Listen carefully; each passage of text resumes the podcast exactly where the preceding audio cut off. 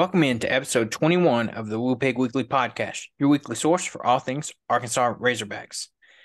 This week's episode is brought to you by University Traditions. They have several hat designs that we, as we've said in the past, so you can go and check those out. Use promo code VSN15 to receive 15% off your order and go check them out. They have some good hats for you. So we'll jump into some Arkansas football news where Arkansas had a scrimmage this past Saturday where Coach Pittman pointed out Landon Jackson stood out this week and that he's looking like he'll make a bigger impact this year um, on defense for Arkansas. So, what do you think that'll look like? Well, um, I mean, he's he's one of the guys that's returning on that defensive line, kind of edge rusher type position. Um, you're going to need some guys like him that are returning uh, to kind of step up and, and lead the way. Obviously, I think Chris Paul in the the uh, linebackers position. You got a couple of guys that are coming back that really need to step up and take those leadership roles because you got a lot of new faces on there as well on the defensive side, especially. Um, so that's good to see him kind of stepping up and showing out, kind of blazing that path for some of the new guys, if that makes sense. But definitely a good thing to hear. Yeah, that's true. And I think that kind of goes into this next little comment we've got here where, you know, I think going into this off season and into next season, uh, we were a little nervous about how our defensive end depth would shake out. But Coach Pittman said after the scrimmage that he likes where we're at with our defensive ends with Jashaud Stewart, Zach Williams, John Morgan, Trajan Jeffcoat, as well as Landon Jackson. And he said that we're pretty talented there. So uh, I, th- I, think that tells you that he's feeling pretty confident about where our defensive end room's sitting.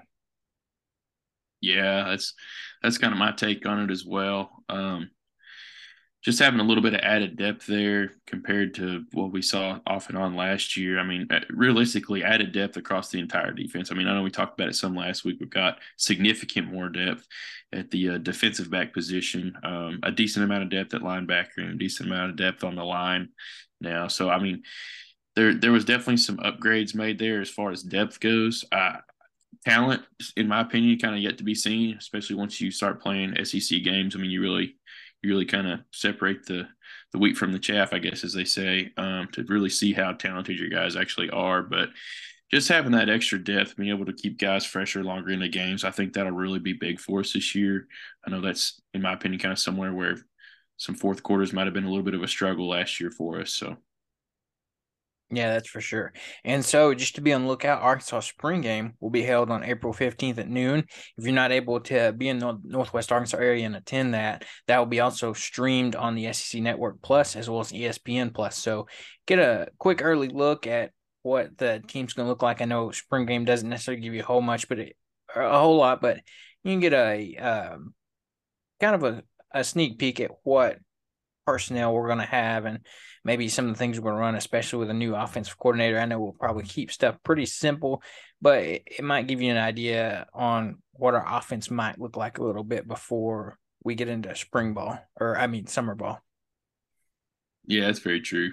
Ma- main thing to to kind of look out for on from my perspective is just some of the the play packages, the personnel packages. Um, obviously, you know, different defensive coordinator running a different scheme with a 4-3 um, so there'll be some things to look out for there as far as the players that are on the field compared to how things looked last year. So definitely going to be a lot of new things to learn for the team i think. So should be able to see um, a little bit of the scheming changes take place during that spring game. So excited about that yeah, that's true. I, am excited to see what that'll look like. Also, what we'll get an idea of what we'll kind of look like with on the offensive side of the ball with Danny Enos coming back in and see what he kind of does with our tight end sets and especially with the talent that we've got at that spot as well. And so with that, we'll jump over to Arkansas basketball where you know portal season's in full swing and so we're, we're starting to see now i know we mentioned a little bit last week but now we're starting to see our roster shake out a little bit of who's gone who's coming back things like that and so so far for arkansas players that are leaving so far that we officially know about is Kamani Johnson as he is out of eligibility. You have Nick Smith Jr., who's declared for the draft, as well as Ricky Council, who just came out and declared for the draft yesterday. So that leaves a few other questionable guys that we're not sure what they're going to do. Um, you have Devo Davis, who has declared for the draft, but also left the door open for him to return to Arkansas, depending on, I guess, what he, his NBA grades or what he gets his feedback from scouts and things like that. You have Anthony Black, who, you know, we, it's interesting to see what's going to happen with him as the deadline to declare for the draft is April 13th, and here we are, April 5th, and he hasn't really said anything. And what he has said has been mixed messages. You know, he said year one complete and kind of talked about, you know, Baye Fall and being present at the McDonald's All American game and seeing him play. And so it really just starts to make you think about could he realistically be coming back? And then you've also got Jordan Walsh, who, for most for the most part in his interviews after the tournament has made it sound like he's kind of decided to come back, but nothing official has been announced. And then it's been pretty silent on the front of the Mitchell twins, Jalen Graham, and some of those freshmen like Derrian Ford, Joseph Pinion. I mean, I expect them to be back. And then officially re- returning a guy that was probably 50 50 was Trevon Brazile, who announced he was returning later in the week last week. So when you start looking at that, what are you kind of seeing there, Seth? Well, I, I think the biggest the biggest item of news so far is obviously Trevor Brazile coming back. Um, I mean, he, before he got injured last year, I think he you could have made the case that he was probably our best scorer, second best player on the team, best player on the team. I mean, he was way up there as far as production, um, ability to stretch defenses out to to make lanes for other guys. Um, just with his three point ability to kind of play that stretch five kind of style position.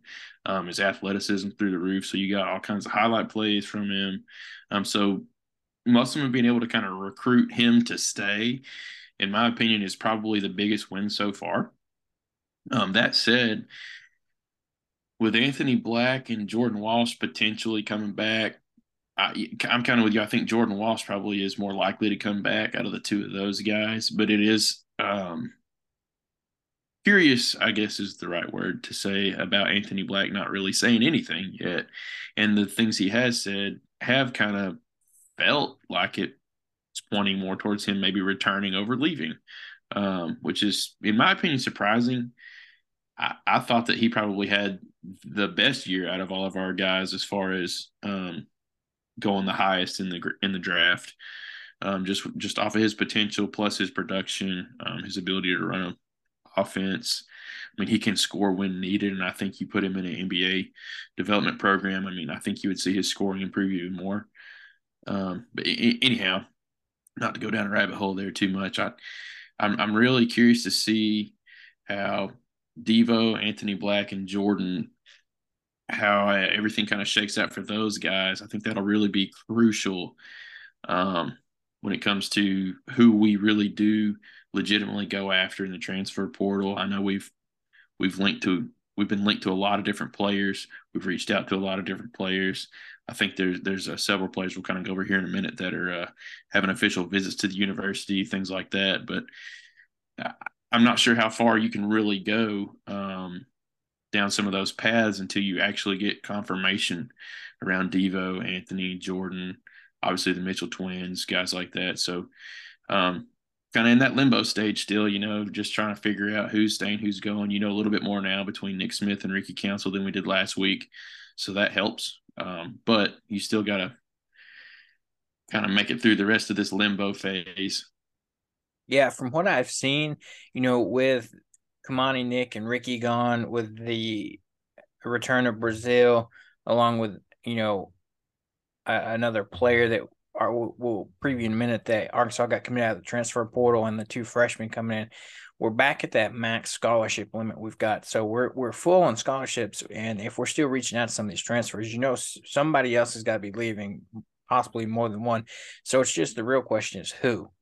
Uh, and like you said, I, I think there's some curious things with Anthony Black as far as you know they could be possibly putting back and putting together an NIL deal that could make it worth for to, for him to come back.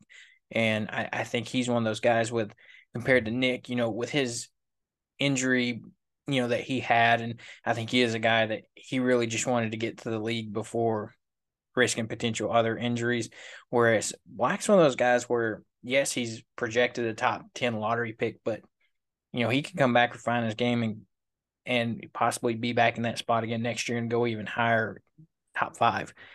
So that'll be interesting to see for sure. But like we mentioned a while ago, we Arkansas has officially had one commit out of the transfer portal, and that's Keyon Menifield out of Washington. Played for the Huskies his this past year. He he is a freshman, so he's coming in. He'll have three years of eligibility left. Uh, he is a guy that averaged ten points per game, getting three point one assists per game, two point nine rebounds per game, and shot the ball pretty well. He shot forty one percent from the field, thirty three percent from the three point line, which is something we were definitely missing from last year or this past season. One thing that I would like to see a little bit higher is he did shoot only 69.8% from the free throw line, but maybe that's something that'll he'll improve in the offseason and be better at next season. Yeah, I've I've actually heard just from you know different different sources online and stuff um, that heck even a lot of Washington fans kind of hated to lose him because of the, the stat line's decent. Don't get me wrong. 10 points per game is actually not, not a bad average at all. Um, but that he plays his, his minutes are more valuable than just the scoring and things like that. As, as far as the defense that he provides, um, you know, 3.1 assists per game isn't an astronomical number, but it's pretty respectable. So, I, you know, obviously he's point guard style of player. So I, whenever I saw that he committed, it kind of gave me a little bit of a gut punch in a way about Anthony Black maybe not coming back. You know, so I mean, uh, with that still being up in the air, I'm not sure if you can really take this as a directing factor of Anthony Black maybe not coming back or what. I don't want to read too much into it, but overall, I think this is a really, really big pickup for us just to have some more depth kind of in that that point guard type role. Yeah, he's also a guy that I've been seeing. He's been dubbed essentially like the Energizer Bunny. He's very he's a very twitchy and fast player that you know off the dribble. He can definitely fly by some guys. I watched some highlights of him and his, freshman season at Washington, and you know, right off the dribble, he's got some speed and bounce to uh, make some good finishes at the rims, and and he you know from what I saw, has good finish at the basket. You know, he can definitely get in there and get buckets also as well as, you know, drawing the foul. So I think that's one thing that is very Anthony Black like, but it's one of those things too. If Black comes back with him coming in and Layden Blocker coming in, you can honestly run an offense with Anthony Black playing your three three spot. I mean, that's something that could realistically happen or you could be able to give more guys minutes at you know have him at the two spot you know it just there's there's a lot of ways you could go with that.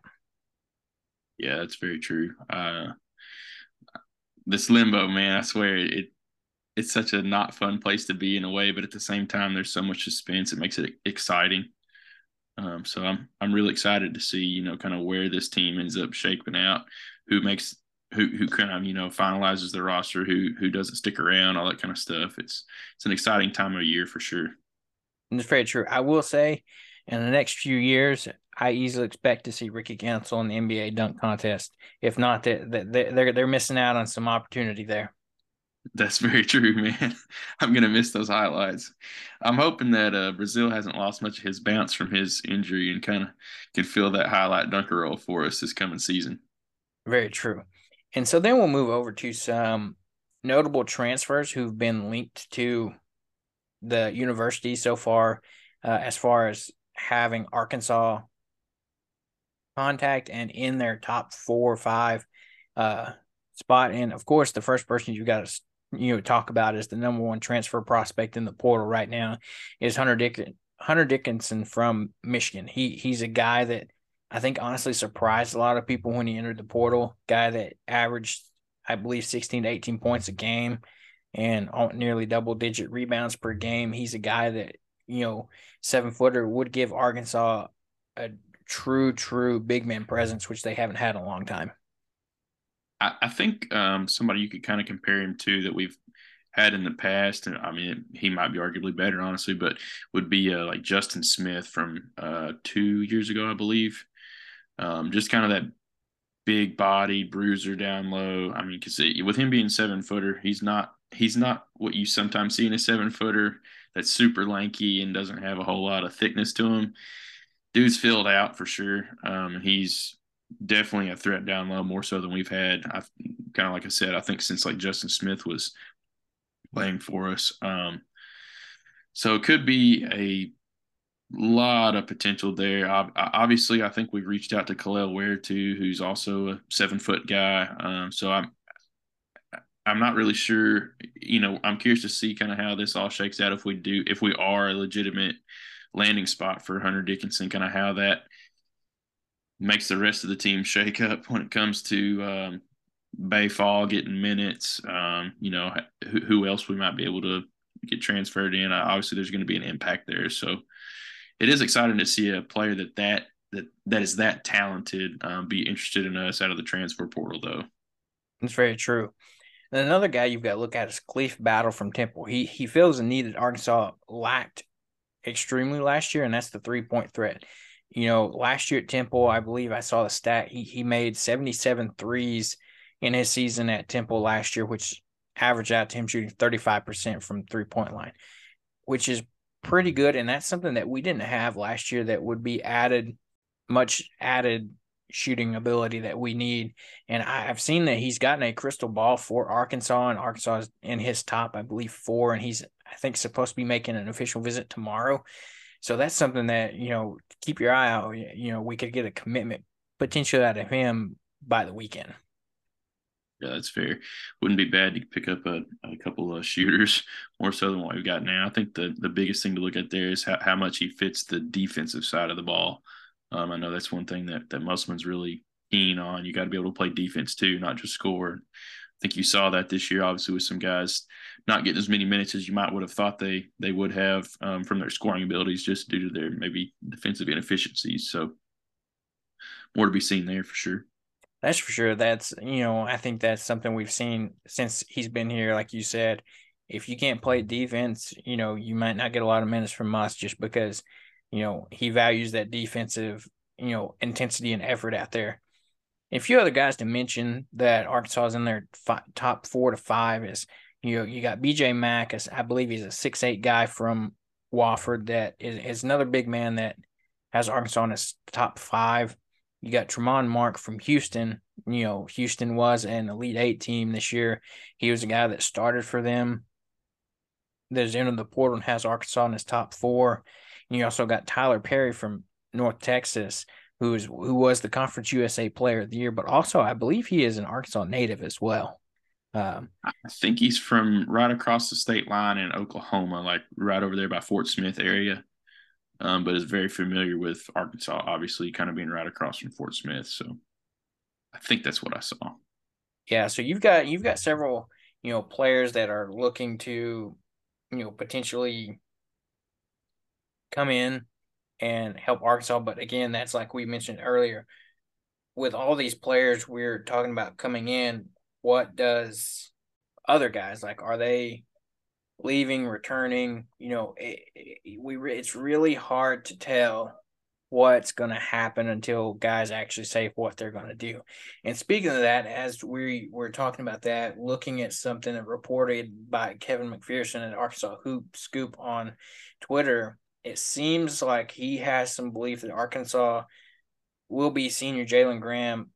Looks like he is going to return to Arkansas from just what's being said on Twitter. So that that's an interesting thing that I I, I didn't see him coming back if that's the case. Um, he's a guy that I think on my list of guys that the probability of him coming out, he was honestly on the bottom of that list. Yeah, I, I kind of thought the same thing, especially with some of the guys that are coming in already, and then some of the guys that we've been targeting in the portal. Um, you know, Hunter Dickinson, prime example. I, I depending on who makes it onto the roster. I mean, if, if even if Jalen Graham's there, I think uh, I'm not sure how he gets any more minutes than he did this year. Uh, unless there's some significant improvements on you know defensive side of the ball and then free throw making ability. Uh, you can't question his ability to score around the rim. That's obviously his bread and butter. The dude's phenomenal um, as far as scoring but there's some other kind of facets to his game that I think needs some improvement. But I mean, that'd be a player to watch if he does come back. You know, has a full full off season of development under his belt. We'll see if you know he has a breakout year potentially under his. Yeah, I mean, you read my mind there. I think you know that's one thing. I think if he wants minutes next year, he's going to have to put in the work and be a, a more solid defensive player. Because I mean, this year, you know, he had some decent games where he played defensively, but for the most part, you know, it just felt like he got beat a lot this year. And then also, like you said, I believe he shot in the 30 percentile on free throws this year, which is not great. I mean, for the most part this year, I think me and many Hog fans, and you'll probably agree, every time he went to free throw line, you kind of just figured he was going to miss all of those. So, yeah, it became expected, and that's that's not what you want to see. yeah, that's for sure. So, we'll see in the next, hopefully, week or so. I know it's they've got about eight days, so essentially a week to declare whoever's going to declare for the draft. So that's one thing that we'll be on the watch watch for until next week's episode to see what happens and if anybody else says they're leaving. You know, does Devo make the decision to come back? How long will it take him to go through that draft process? You know, several different factors into seeing what Arkansas's team is going to look like next year. Um, so yeah, it's very true. Um, like I said, man, it's a suspenseful and exciting time of the year when it comes to basketball.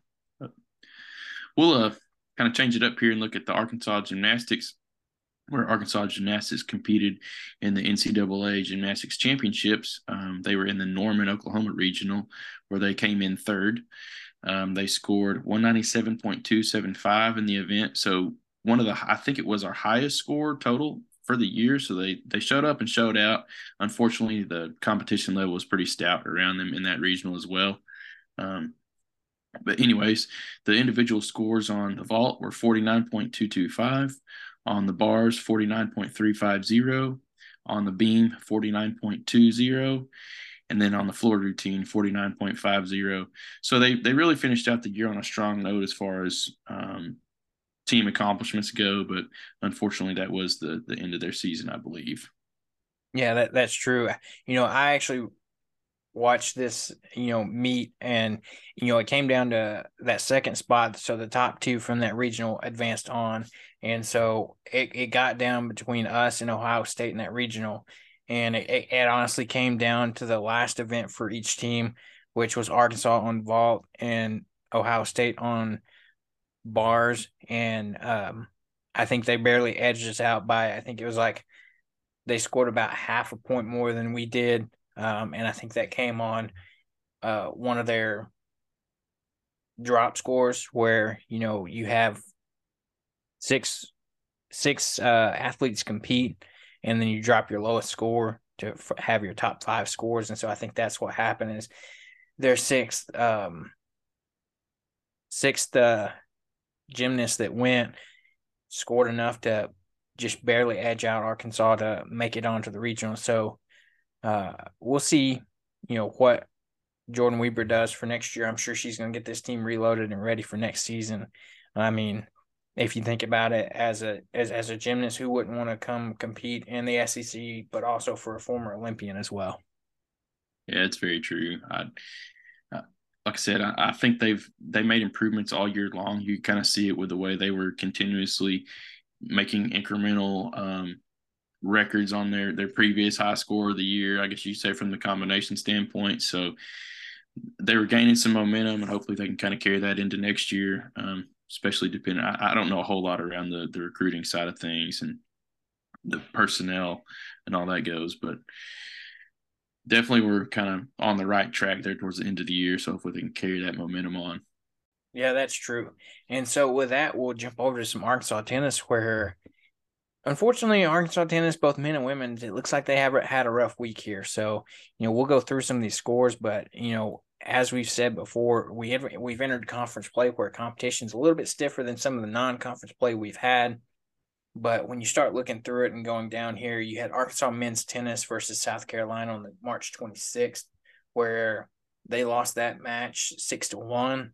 You had they came back March 31st and played LSU where they lost that match four to one. You had Arkansas women's tennis play South Carolina on the 31st and lost that match in a close one, four to three. Arkansas's women ten, women's tennis lost to Florida on five to two. and then men's tennis lost to Georgia on April 2nd, 4 to 0. So it's been a tough, you know, few game stretch for both our men and women's tennis team, but maybe they can get things going here in the next week or so with some of the matchups they got coming up. Yeah, it's been a tough skid. Um, happens from time to time in pretty much any sport. So we'll just kind of have to see how they they weather the adversity and, and how they can finish out. You know what I like? I like to be comfortable. I also love representing my favorite sports teams. And in the clutch, I am able to have the best of both worlds. In the Clutch Apparel is your one stop shop for all things sports. They have officially licensed gear from all your favorite teams and players from the NHL, MLB, NFL, and more. They have sports classic tees from yesteryear and beyond. Check out their full website in the link down below. When you enter the promo code Variety Sports, you get 10% off everything site wide. Feel comfortable with your sports apparel and go over to their website now at intheclutch.com. And don't forget to use our code Variety Sports to get 10% off. From there, we'll uh, we'll shift gears over to Arkansas softball, um, where the Lady Razorbacks played Mississippi State in a series um, on March 31st through April 2nd, where Chenise Delce got the start in game one, um, where we won that game four to two. She pitched seven innings, only gave up three hits and two runs, one walk, and had five strikeouts. So this was her 10th complete game, fourth straight. So obviously, you know, we, have said it time and time again. She's she's our workhorse this year, and she's really delivering for us. Um, Kacie Hoffmann went three for four at the plate with two home runs, which were both career highs for her. So a little bit of a highlight game there for Casey. Kylie Halverson went two for four with two runs scored and a double. And uh, overall, the the team out hit the Bulldogs eight to three in the opener here. And then on April first, um, took on Mississippi State for the second game of the series and won this one 11 to 0 in five innings. So run ruled them to go ahead and clinch the series. Hannah Camenzind got the start. She pitched all five innings, only gave up four hits, zero runs, one walk, and three strikeouts. Um, this was her first SEC complete game shutout with five scoreless innings. Um, so highlight game for her as well. She's, you know, we've said it kind of in the past. She's the the kind of the one-two punch add-on behind Chenise Delce. So got some really solid pitching. Um, Reagan Johnson went three for three at the plate in this game with three runs scored and also a walk. And then Kylie Halverson finished two for three um, on the day and drove in three runs. So great series clinching win there. And then uh, on April 2nd, we went on game three going for the sweep and got this game in a close one, five to four. Um, to complete the sweep, Kelly Turner got the start here. She went three innings, gave up three hits, on two runs, had two walks and two strikeouts. She was relieved by Nikki McGaffin, who pitched a third of an inning, gave up one hit. Hannah Camenzind came in, pitched two and two thirds innings, gave up one hit, two runs, uh, one walk, and one strikeout. And then Chenise actually came in the last inning to close things out and picked up two strikeouts. Um, Reagan Johnson went two for four with a triple and one run scored. Christina Foreman went two for three. Reagan Kramer went one for four at the plate, but had the go ahead two run blast.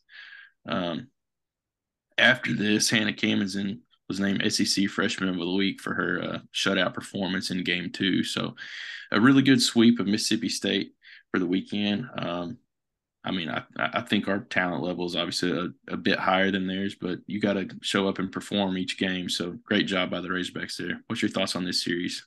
It's really true. I, th- I think you see like I think we mentioned it last week too. You know, I think the softball team is starting to get in their groove of things. I think you know some of these freshmen are finding their spot and you know their groove in the offense and and on defensively. And I think our pitching starting to level out now about who we know we can count on consistently. Because like you said, you've got Chenise Delce, who's your workhorse, who can easily probably go two games of a series. You know, you got Robyn Herron, a star freshman that's doing well. Hannah Camenzind, that's a freshman that's doing well. Uh, you know, you see some seniors showing up with Christina Foreman, some upperclassmen that are, you know, being key contributors. So I think that's this team's only going to get better from here. And I think you see them on a roll. They do have a, we'll cover in a minute, but they, they have a, a big series, home series coming up this weekend with number 10 Georgia coming to town. So that'll be a big series that, you know, hopefully Arkansas can you know, at least win that series. It'd be nice to get a home sweep, but uh, with them being number 10, I, I think we, we, we say if we can get this series and that, that'll be good. But I know that that'll also mark the return of, of a former player that's on Georgia's staff, Danielle Gibson, who was a, a big opponent for Arkansas's run last year to the in the super regional. So that'll be interesting to see that homecoming for her as she's on the other side of the, you know, the dugout. So, but it'll be, I think, a big series, and I, I hope to get to attend one or two of these games over the weekend. So, with that, we'll move on to Arkansas baseball, where they they played Alabama for another home SEC series over the weekend, where Arkansas clinched the series, but you know the way the way the series started out, it, it, didn't leave you with much hope as Arkansas dropped it the first game of this series twelve to one. You know, I don't think you're going to see very many scores where Arkansas loses twelve to one this season. Um, Hunter Hollan got the start in this game. He went four innings, allowed ten hits, seven runs, one walk, and four strikeouts on 84 pitches. So, you know, I believe one of the announcers said he's been really good for Arkansas all year all year long. And I mean, he was due up almost essentially to come back to earth at some point. Um, and then you had him relieved by Gage Wood, who came in for an inning, had three hits and allowed two runs with one walk, one strikeout on 30 pitches. Austin Ledbetter came in for three and two thirds innings and allowed nine hits on three runs and two walks with one strikeout on 64 pitches. And Zach Morris came out to finish the last one third of an inning got one strikeout on three pitches. So close that out. Um, a stat that you hate to see here, though, Arkansas allowed 22 hits in this game, which is the most allowed in a Van Horn era. So it was just a game where Bama could hit everything and Arkansas couldn't hit anything. Arkansas's only run that they scored came off a Tavian Josenberger home run that which was his second of the season. So, yeah, your thoughts on this game, Seth? man, you, you just you flush that one down the toilet and move on, man. It, it like you said, uh, uh, Alabama came out. Uh, they hit everything. I mean, that's really the first game that I've seen Hunter Hollan. I don't even want to say struggle because I mean he only had one walk. It wasn't like he was having a hard time throwing strikes or missing his spots. He wasn't even leaving balls hanging over the middle of the plate. Realistically, I mean, Alabama just hit the ball well. They were they were going down hitting, you know, tough outside edge strikes. I mean, just uh, they really just had an overall outstanding performance, top to bottom. They they showed up with a lot of grit and a kind of a chip on their shoulder, I guess. Um, not being ranked, if I remember correctly, coming in wanting to kind of set the tone for this series, and they they really did that. So definitely, like you you kind of prefaced it already already, but kudos to Arkansas on being able to forget that loss and move on to games two and three and, and be able to actually pull this series out. We'll cover it in a minute. But man, that, that first game is, is definitely one that you have to learn as a team how to forget those types of games and move on to the next day. And that's just that's just kind of how baseball is, you know. Yeah, I think this is where you see, you know, small ball in action and, you know, how it's actually played compared to some teams that that they love the home run ball, but this this this was I think small ball to the tee. But like you said, this is one Arkansas had to come out, you know, essentially flush down the toilet, forget it, move on. And so, you know, that's exactly what they did is on in in the next game of that series on Saturday, Arkansas came out and won this game nine to six, where Will McEntire got the start. You know, your regular Saturday guy you know, came in three and a thirds innings, so it's not a, a, a fewer fewer number of innings than you'd like to see from him, but he allowed seven hits, four runs, three strikeouts on 55 pitches. He was relieved by Dylan Carter, who came out and pitched two and a third inning with three hits, zero runs, one walk, two strikeouts on 30 pitches. You had Cody Adcock come in and pitch for a third of an inning, had one strikeout on six pitches, and then Hagen Smith come in for the final three innings and allowed five hits, two runs, one walk, three strikeouts on 52 pitches. In this game, you saw Jace Bohrofen, Caleb Cali, and Kendall Diggs all homer in the game for a three home run game. And then more on Kendall Diggs, he had a three run home run in the bottom of the third that cut the Arkansas lead 2 1. and he finished the day only for one of three at the plate, but had those three RBIs batted in with two runs scored and a walk. And so this is his eighth home run on the season. So he's had a hot season so far. And, you know, I, I don't think he's going to, looks like he's going to be slowing down anytime soon. You also had Tavian Josenberger finished with a team leading three hits and had a two run double in the game. Jace Bohrofen had a home run that was a leadoff home run in, late in the game. And then Caleb Cali had a two run homer that put up the Hogs nine to six for the win late in the game as well. So Arkansas definitely had a bounce back game in this one where kind of flowed into that Sunday game, that rubber match, as they like to call it, where Arkansas won five to four, which allowed us to clinch the series. Uh, ben Bibee, the freshman, got the start. You know, started out with a good command on his first couple batters, but you know was only able to go two thirds of an inning where he, he kind of just lost his command there.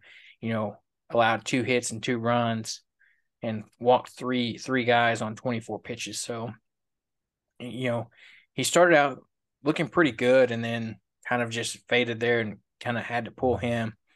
And then so he was relieved by Cody Ad- Adcock, who came in for three and a third innings and had allowed three three hits, one run, one walk, three Ks on 53 pitches.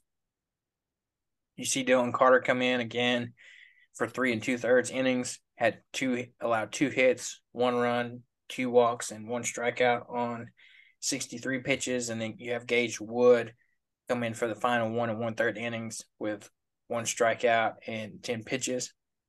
Uh, in this game, you had Tavian Josenberger, who went two for five, scoring two runs. You had Jared Wegner, who went two for four, scoring one, one run and had three RBIs. But I think this is a day where you say Arkansas's bullpen saved the day. Yeah, no doubt about that at all. I mean, it was kind of a pitch by committee there to, to see who could stretch you out a few innings here, few or a few innings there between guys that both Dylan Carter and Cody Adcock had made appearances already in the series. So um, definitely showing where where their value is in the bullpen. Um, I actually thought Gage Wood had a really good outing for the last inning and a third.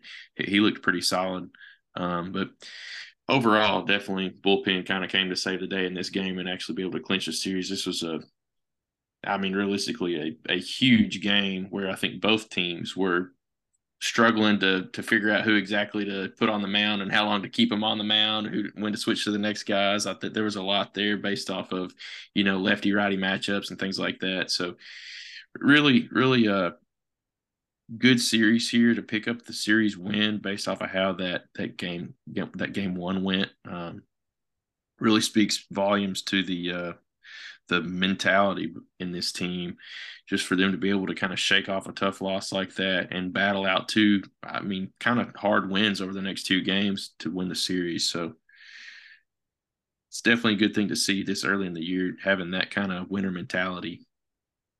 Yeah that's true. And so a couple other you know tidbits of information is you know Hunter Hollan was named to the midseason Golden Spikes Award watch list. So, you know, you know, like we said, he he's performed really well, you know, this season, especially since he moved into our Friday night starter guy. You know, we said he did struggle a little bit this week, but it wasn't necessarily like he just was walking guys like crazy. It's like they were Alabama just had a great hitting night where they were able to hit everything. But then you also have Tavian Josenberger, who was named SEC Player of the Week this week for his performance this week, hitting you know, another home run, getting several, you know, hits and, you know, doubles out there. So I think that's, you know, you see his play continues to continues to improve.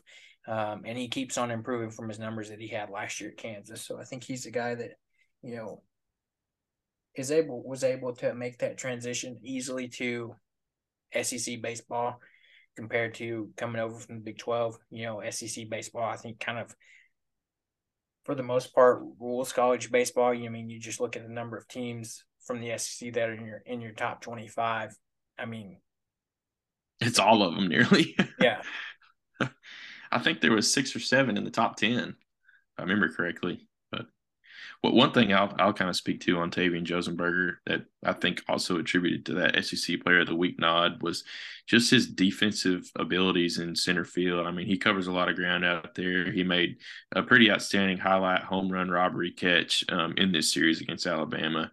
Um, that was an unreal athletic play. I mean, I, I would probably say he's the best center fielder we've had as far as hitting plus um, defensive abilities since probably Dominic Fletcher.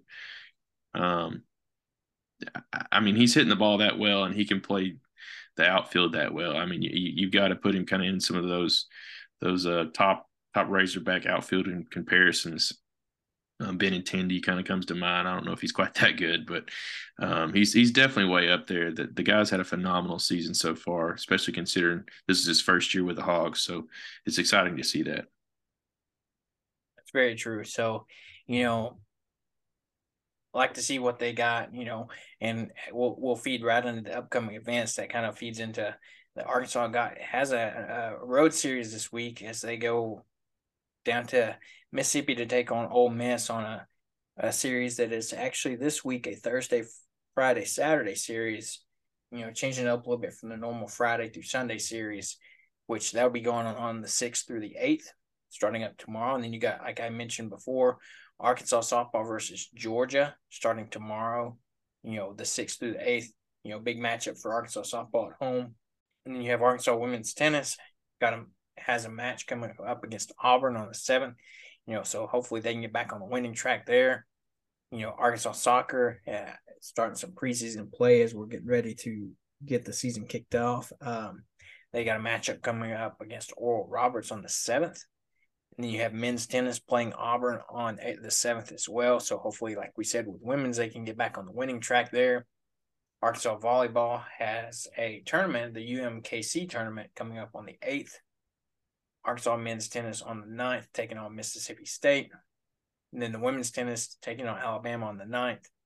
You have Arkansas men's golf in the Louis Chittenden uh, Memorial Tournament on April 10th and 11th, and then Arkansas softball going down to UCA to take on a, an interstate matchup where hopefully they can get some revenge for, you know, UCA coming up here and getting the win in Fayetteville. So hopefully they can go down to Conway and get that win down there. So, what's your take on some of these upcoming events this weekend?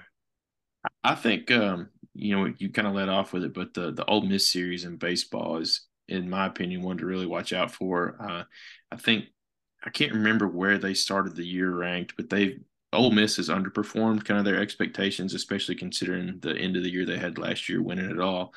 Um, so I you, I think we're going to run into a team that's really hungry to kind of get back into the win column, so to speak. There, so that could really be a tough, tough series for us. We just got to go down there, try to get the crowd out of it early because that's always a rowdy crowd down there in Oxford. Um, so that'll definitely be one to watch for. That's that's kind of my highlight for the weekend, as far as matchups and and potential tough games for us. I guess I should say. Um, and then obviously softball team's got a huge matchup with Georgia. Um, that'll be exciting to see, you know, kind of what we're what we're made out of, especially now that kind of like we talked about. I think some of our freshmen are fitting into their roles a little bit better. We're starting to see a little bit more um, consistency top to bottom in our lineup, a little bit more consistency out of our starting pitching and bullpen. So that's a huge matchup there. And then to round the week out, you know, that that matchup against UCA to try to get a little bit of revenge. Those are those are going to be some fun games, man. That's very true. I, I think we've got a lot of good Arkansas sports coming up that whether it be at home and you can attend or you can tune in via TV, you know, whatever it may be, go give it a go give it a look. But you know, a lot of good Razorback sports to watch in the upcoming weekend.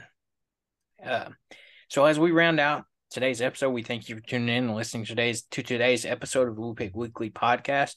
You know, we try to bring you all the most up to date things, Arkansas sports, you know, whatever it may be.